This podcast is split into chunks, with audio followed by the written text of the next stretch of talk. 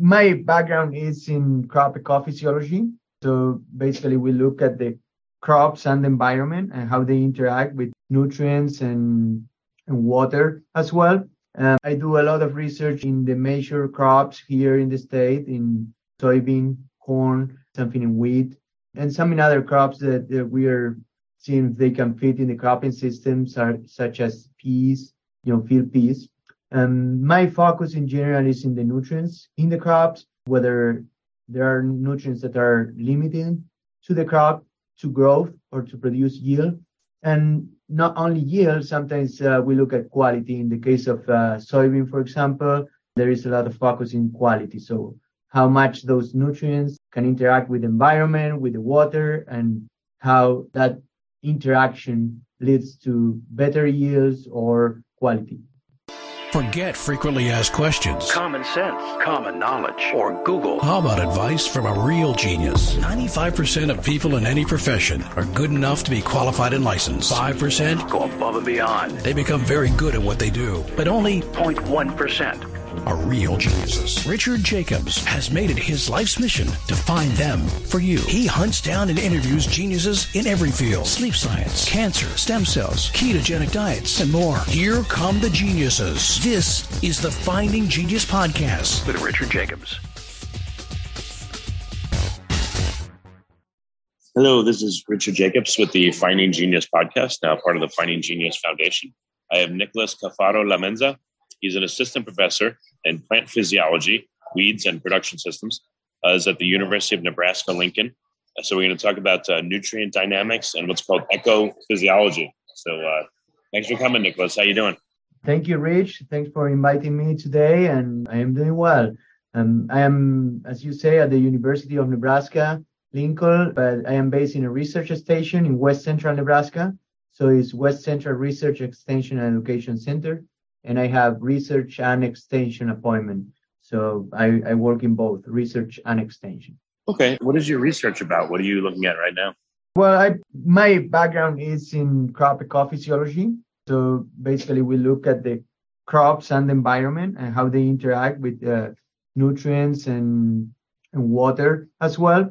Um, I do a lot of research in the major crops here in the state in soybean, corn, something in wheat, um, and some in other crops that, that we are seeing if they can fit in the cropping systems are such as peas, you know, field peas. Um, my focus in general is in the nutrients in the crops, um, whether there are nutrients that are limiting to the crop to growth or to produce yield.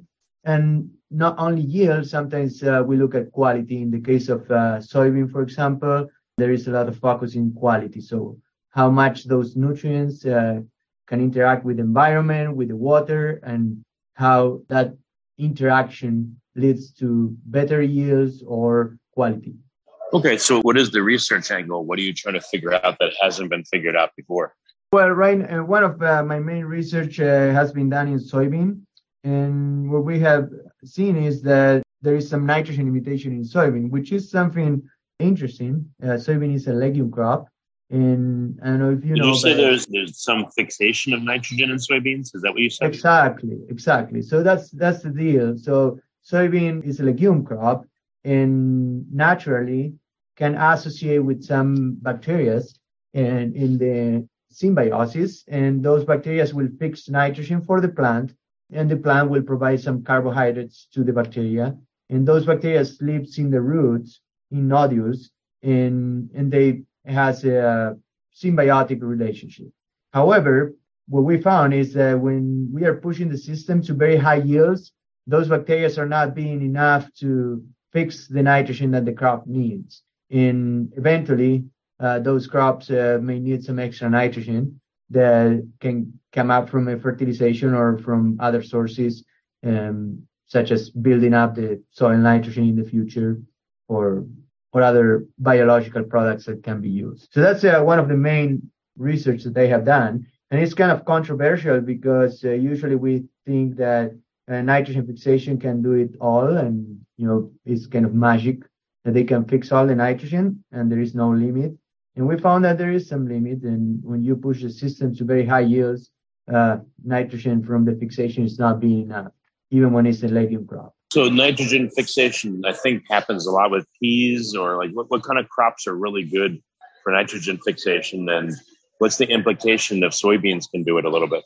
Well, the nitrogen fixation in general is great, and uh, it's in most of the legume crop are the ones. Uh, so legume plants are the ones that can associate with the bacteria and fix nitrogen. There is some other ways of uh, nitrogen fixations that is not in a symbiotic way, but most of the nitrogen fixation in agriculture come from legume crops, such as field peas, chickpeas, lentils, soybean. So there are several crops that can fix some nitrogen.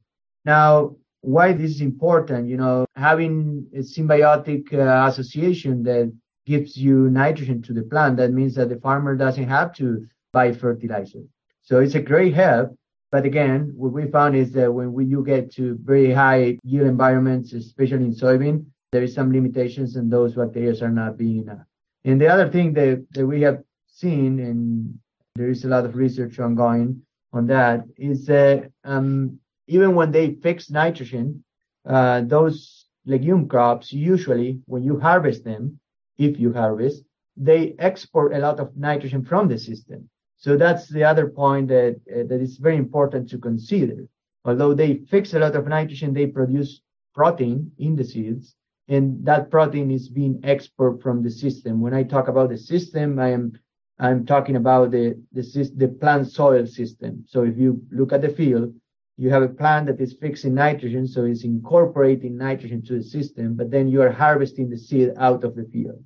And when you do a balance, uh, usually that balance uh, gets a bit negative in terms of nitrogen, um, or in some cases it gets to zero. Well, I know that some people use nitrogen fixers as cover crops, and then they'll grind them back into the soil. So I guess the nitrogen doesn't leave, and then they'll plant other crops on top of them. Is that right? Yeah, that's correct. So when you use legume crops as a cover crop, you know, that's a good way to incorporate nitrogen to the system because you are not taking that nitrogen that is fixed, is not taking, is not being taken up out of the field. Um, there may be some cases when you do grazing that you could extract some of that nitrogen, but usually when you are using, using a cover crop, that nitrogen will remain in the field until the following crop will pick it up and uh, you will export that nitrogen with the seed. Maybe a good thing to do is um, a crop rotation well. Let's say you're growing peas and you're growing soybeans. If you leave maybe 5% of the soybeans, grind them up, and then put them on the pea field and do the same with the peas. You know, save, let's say, 5%, grind them up and put them on the soybean field. I guess maybe they could actually keep nitrogen in there to reduce fertilizer use. And it would be some sort of uh, crop rotation and adding nutrients that aren't there. Would that work? But, yeah, that's the other part that I am working, you know, in the crop rotations. For example, here in West Central Nebraska, especially in the dryland. So there are different type of system, right? Uh, there are some irrigation, especially here in Nebraska, some dryland systems. And even in irrigation, you have some irrigated system that you can, you know, irrigate as much as you want, but other systems that you cannot irrigate much and you have allocations. And then you have the dryland part that in the eastern part of the state it rains a lot, so you have some sort of cropping systems that um, you can get more crops or in the rotation and produce more. And then in the western part, it's a little bit more challenged because it's more dry. And, and what happened in this region uh, where I am now is that usually in the dryland you look and there are all only grasses. There are no legume crops. So in the crop rotation, it's, it's sometimes difficult to keep a good rotation. And, and there is a reason for that. You know, the low water makes the legumes uh, not very easy to survive in this environment.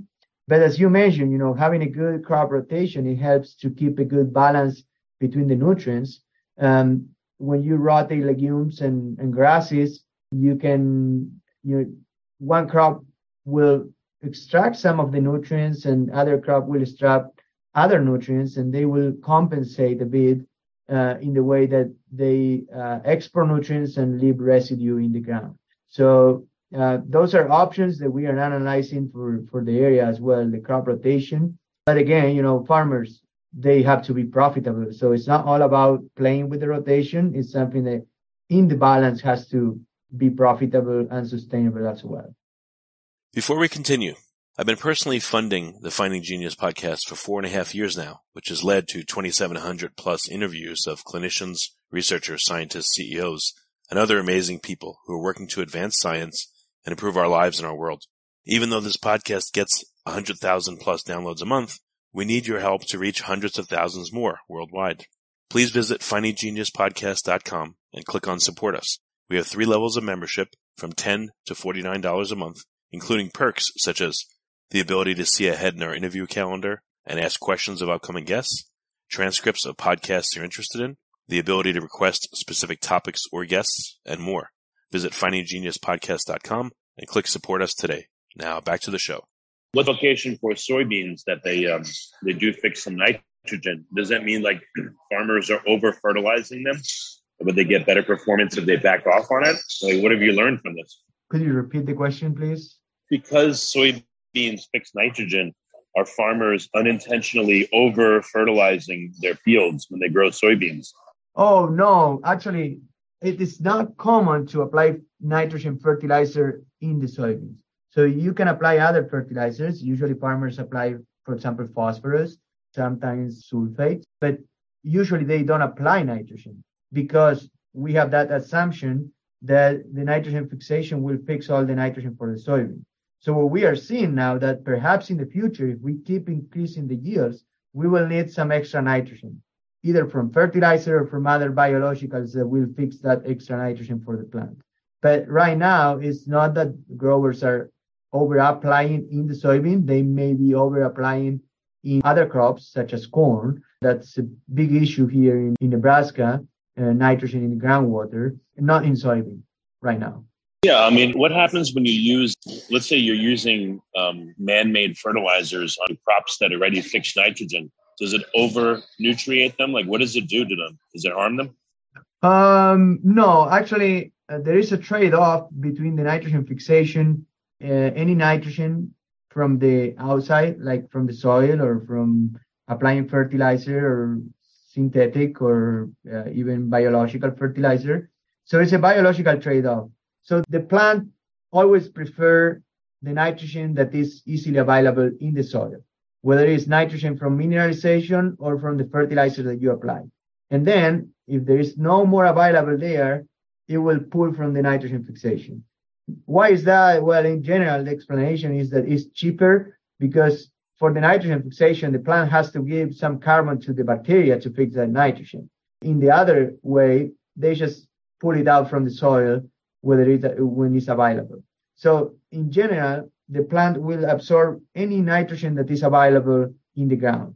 And, and then after will pull from the nitrogen fixation. So that means that if you are applying fertilizer in the soybean, usually the nitrogen fixation will be reduced. Does it make sense? Yeah, but if you have reduced biological activity in the soil, won't the soil suffer or the crop suffer? No, because we'll compensate for the fertilizer that you apply. For example, if the crop needs 100 pounds of nitrogen and that 50% is fixed by the bacteria and the other 50 come from the ground, if you apply 20 pounds of nitrogen, the 100 will be divided in 50 from the ground, 20 from the fertilizer, and 30 from the plant, from the fixation. So it will reduce the fixation, but it will compensate. It will not decrease the 100 requirement. Does it make sense? Is there any trade off to doing that? I mean, do you have to be very careful about how much nitrogen you use as fertilizer? Or can you use like a reduced NPK mix where you have less nitrogen so that you know the plants are going to fixate some? I mean, what, what do we do with this knowledge? How do you make efficiencies better? Well, initially, you don't want to apply any nitrogen fertilizer in the soybean unless you need it. Okay, so that's the first thing. Nitrogen fixation will do the job and if you are in high yield environments, we may need some extra nitrogen. However, the, the big thing that we don't know yet is how do we detect that nitrogen limitation? And that's something that we are working on. How do you detect the fields that they will have nitrogen limitation? And then even if we detect that nitrogen limitation, it's very important that if you are planning to apply that nitrogen, you need to be very careful on the timing and the amount that you are applying. You don't want to apply high amount to reduce match the fixation because we want to conserve the fixation and we want to complement the nitrogen fixation. And then the timing is very important because depending on the timing, it will be absorbed by the plant and it will reduce possibilities of decrease that nitrogen fixation. And we found that so far the best timing for not decrease much the nitrogen fixation and, and perhaps uh, get a good uptake by the plant is around flowering, but only in high yield environments. All right, so you let the nitrogen fixation happen first. And then can you tell that it's not enough? Is there a drop off that you see when you know, okay, now's the time to add the exogenous fertilizer? Well, we are not able yet to tell that. Uh, all the research that we have done is, uh, you know, over applying some fertilizer and seeing some responses. And, and we have analyzed and, and seen that in in environments that usually yield uh, more than 70 bushels, there is some limitation. Uh, there is a range of limitation, but we are not able yet to detect which fields will respond. Like we don't have a diagnosis tool. We are working on it, and there are a couple of things that we are looking. Uh, we are looking at the nitrogen concentration in the different uh, plant organs. So we we check nitrogen concentration in season, nitrogen concentration uh, in the stems, in the leaves, um, in the pods, uh, to see if we can uh, see a drop in that concentration in comparison with the treatment that has a lot of fertilizer. And then there are some images that we are taking also with drones with vegetation indexes to see if we can predict that limitation early on so that way farmers can have a tool to decide whether they fertilize or not the soybean. Right now, we don't have a diagnosis tool to recommend that fertilization if needed. But what tells you that the fertilization is needed? Are there any signs? Well, we did a lot of experiments here in the US and in Argentina in which uh, we applied nitrogen fertilizer in soybean and they yield more and they produce more protein. However, the amount of fertilizer that we apply to get that for the extra production in that extra protein uh, was not profitable because it was experimental. So that tells you about the limitation. Now, and, and, the extent and the severity of that limitation. Now, how we fix that limitation is something that we are studying right now. All right. So, in addition to soybeans fixating some nitrogen, what are some other interesting things you found from your research? Well, besides that, um, right now I'm, I'm in a uh, cropping system position. So I work with different crops. Um, and it's, uh, it's kind of my first year of this job. So I am launching some research.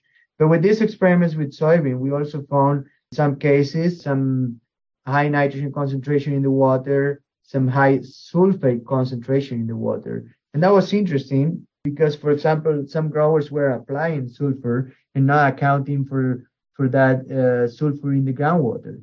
And when we when we show that to growers, uh, they were very interested, and in some cases they reduced their application of sulfate because they didn't know that they had a big source of sulfur in the groundwater. So I think that that was a good discovery, and we are working on more research on that to see if there are more responses uh, to sulfur and also how to make a good balance between the sources and requirements of the crops. Well, what's the concept of extra sulfur being in the ground, in the groundwater? I'm sorry. Well, not necessarily a consequence. Uh, there's more consequence for the nitrogen, I would say, uh, in the groundwater. In the case of the sulfur, basically you are applying a nutrient that you don't need, so you can save money for a farmer. So that's uh, the, the profitability, the time, and, and the use of resources. I think are the most important things. Uh, for example, I had a farmer that uh, he called me one day and, and he was applying um, 40 pounds of uh, ammonium sulfate. And, and he said, you, you, you told me that there is a lot of uh, sulfate in the water. So should I be applying? And I say, well, you can sit in the office and turn on your pivot and go one and a half and, and you're going to be applying the same amount of uh, sulfate that you're applying with the 40 pounds of AMS. So when he saw that, uh, he decided to not apply and and he's not having any issues and he saved money and time and, and resources. So that's kind of uh, what we found in that case. This is an example. Is there so? What's the benefits again of extra sulfur in the groundwater, and what's the detriments? If you could just summarize it. Well, this there's uh, the benefits for the farmers is that they don't have to apply that that extra sulfur. We don't want the sulfur in the water. We don't want to have extra sulfur in the water. So there is no probably benefit uh, for drinking water with extra sulfur. The thing is that the farmers they that they irrigate, if they have sulfur in the water, they don't need to apply that to the crop if the crop is not required that much. So that's kind of the benefit for the farmers, saving some fertilizer, knowing that they have that resource there available and they don't have to buy that fertilizer. So again, the better your analytical methods to see what's in the soil, what's in the water, you know, what can the plant do on its own, all this will make it a lot more tailored and custom and will probably improve efficiencies a lot more and yields, right? Yeah, well, we, well, usually what I like to do is uh, I like to see the context. So that's uh, that's why I'm, I'm saying, you know, looking, we look at the crops, but we look at the inputs and the outputs. So what are the inputs? Well, if we are looking at the nutrients, where those nutrients come from, uh, the easy way to see it is uh, they come from the soil. But while we apply some fertilizer as well, we have some water that the water, the groundwater, carries some nitrogen, sulfate, potash.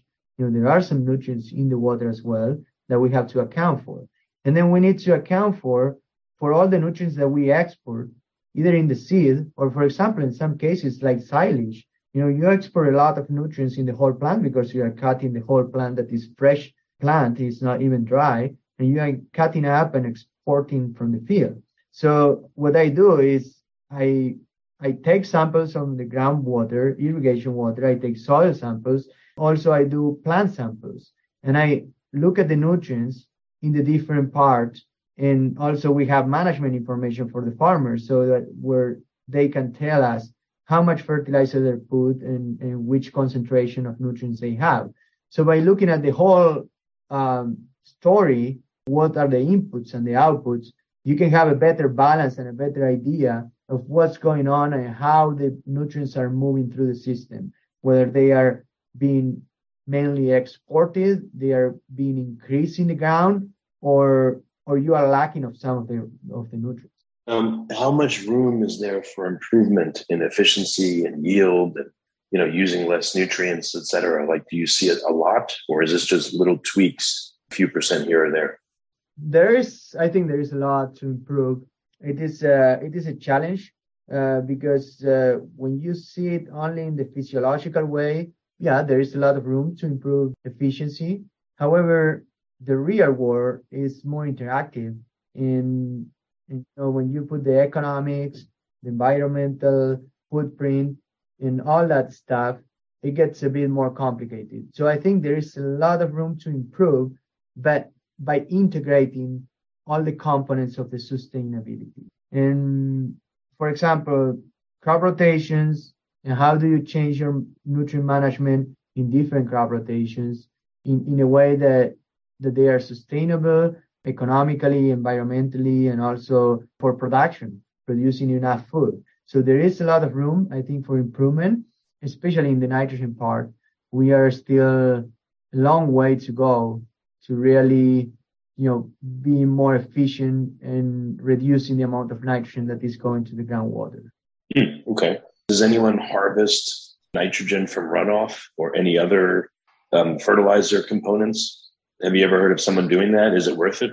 Um, there are a lot of uh, farmers that they use cover crops to not necessarily to harvest the nitrogen for the runoff, but to reduce the runoff. That eventually they will harvest the nitrogen and, and keep it there in the ground. Um, so what they do is when they have a very slopy terrain and they have to, especially till the field, uh, there are a lot of growers that they incorporate, you know, cover crop and, and, and that way they can hold the ground and, you know, don't let it run off. So that's uh, one of the good things that uh, people are doing to reduce the runoff in those cases. How come no one talks about phosphorus or potassium? Always nitrogen. What are they not needed very much, or you know, the, I mean, I would think the soil probably has a lot of potassium and, and uh, phosphorus in it. But what what do you see? Well, the, the dynamics, of, especially of phosphorus, is different. So the nitrogen and the well, especially the nitrogen is very mobile. So it can go to the groundwater and and cause uh, some health problems. But in the case of the phosphorus, usually stay in the ground, and, and usually there there are limitations in in some cases. Uh, but yeah, it's a it's a less mobile nutrient in the ground, um, and less amount needed, I would say, in general, in comparison with nitrogen. They interact, nitrogen and phosphorus. So if you have a phosphorus limitation, usually you, you don't have a good response to when you apply nitrogen. So those are interactions that usually we look. So when when you are applying, when a farmer is applying fertilizer, usually they want to have a good phosphorus level to have a better response to the nitrogen. Otherwise, they will have to over apply nitrogen to come up with the same yield, and that's not good. But the main difference is is that the phosphorus is, is less mobile. They are very interested in the phosphorus as well, and the phosphorus is something that normally is applied uh, as a base fertilizer early planting. I see. I see. What about the potassium? How does that interact with you know the other nutrients in the plants? Okay, potassium, for example, in the soils that we have here in Nebraska, in the majority of the cases, there is a there has been a big source of potassium for the kind of parental material of the soils. So the soils naturally has a lot of amount of, of potassium. However, with the demand of the new crops that they are genetically improved and they pull up a lot of nutrients, uh, those nutrients start to be a bit limited in some environments, especially when you pull a lot of nu- a lot of nutrients with silage, for example, or when you harvest, uh, um, let's say alfalfa for hay or things like that. Uh, those are nutrients that start to appear in those systems a bit more kind of limiting. But in general, based on the parental material of the soil, the potassium was not being much limiting until now that in some cases start to appear in combination with the high demand from the crops. Um, other nutrients, uh, sulfur, some cases is, is limiting, and that has to be with the change uh, in the uh, sulfur deposition. So in the old times, a lot of industries, uh, they have, uh, they produce a lot of uh, sulfur that went to the air, and with the rain, that sulfur came back. So also the the chemicals that we're applying in agriculture had a lot of sulfur. Right now, all that has been reduced for the industry and for good. So you don't have that much sulfur deposition in the uh, in the fields, and the crops keep still exporting a lot of sulfur. So that means that over the time, in some cases, the soil has been exporting a lot of sulfur and not putting it back. So in those cases, in, uh, there are some places especially in dryland fields, uh, where you don't have that extra sulfur that could come in some cases from the irrigation, where you could see some limitations in sulfur. Um, did I answer all the questions there? Yeah, no, that's fine. That's fine. Interesting. Have you run much into uh, regenerative farming methods that are trying to use, you know, no-till and no exogenous fertilizers? And, uh, you know, does that play at all into your research? Well, the name uh, regenerative agriculture, uh, I think it has been changed in a lot of names. Uh, but uh, yeah, I have been um, into that. Not necessarily not applying fertilizer. I think not applying fertilizer in that case it will be more organic system. The regenerative agriculture right now there are different thoughts. Uh, but yeah, the no-till in this area is very common and, and very useful, especially for the conserving the water, okay, and and to let uh, you know to keep the ground, and when there is high winds, if you till, you know, it can blow off. Uh, so the no-till is very important here in the area where I am right now, and and I have been involved in that too in in in, in some no-till versus strip-till um, kind of practices. Uh, now, reducing the amount of fertilizer um, this is kind of an ideology. So the plants need nutrients, and those nutrients has has to come from somewhere. They can come from fertilizers, like synthetic fertilizers. They can come from biological fertilizers. They can come from the groundwater. They can come from the air uh, in some depositions. But those nutrients has to come somewhere for the crop to be absorbed. If those nutrients are not available, the crops are going to be limited. What can happen if you produce a low yield crop? Perhaps you have enough available nutrients, but in the long run, those nutrients are going to be scarce. So always those nutrients have to come from somewhere. In the regenerative agriculture, usually in the cases that I, I am working, they are not necessarily looking to not use fertilizers, but to reduce the amount by making the uh, nutrients from the soil a bit more available by by doing a good balance of the nutrients that are coming into the system and going out to the system by making priorities of which are the nutrients that I am not inputting to the system and I am exporting uh, too much. So that's uh, kind of the work that I am doing with some growers that are focusing in the regenerative agriculture. So, what are some of the KPIs, and key you know parameters that you're looking to optimize in a in a crop grow, and how much improvement do you think you can get with these methods of monitoring and efficiency? Could you repeat the question, please? Yeah, what are you know um, maximizing yields or improving efficiency, like you know percentage wise, how much improvement do you think can be achieved for the average farmer that grows you know the the the crops that you're working on, soybeans, peas, etc. Like you know, can they double what they're getting in terms of yields or efficiency, or is it only maybe a couple of percent? What do you think is possible? Uh, yeah. So uh, double the yield, I would not say that. Uh, there may be some specific cases in which uh, the yields are too low and they could double the yield. Um, I would say that in between uh, 20 or 30 percent in most cases could be improved. But there are some very you know proactive growers that they are already there improving a lot the efficiency.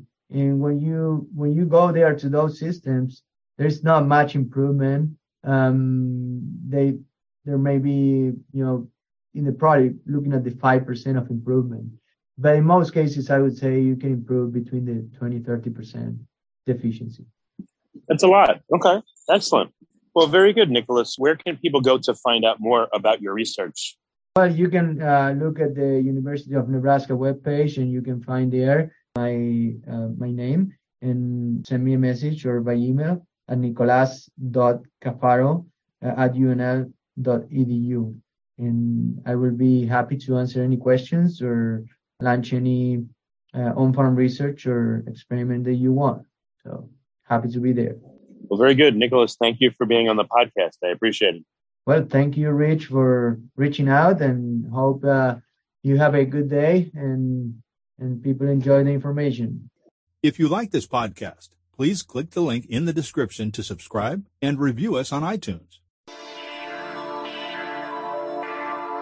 You've been listening to the Finding Genius podcast with Richard Jacobs. If you like what you hear, be sure to review and subscribe to the Finding Genius podcast on iTunes or wherever you listen to podcasts. And want to be smarter than everybody else? Become a premium member at findinggeniuspodcast.com. This podcast is for information only. No advice of any kind is being given. Any action you take or don't take as a result of listening is your sole responsibility. Consult professionals when advice is needed.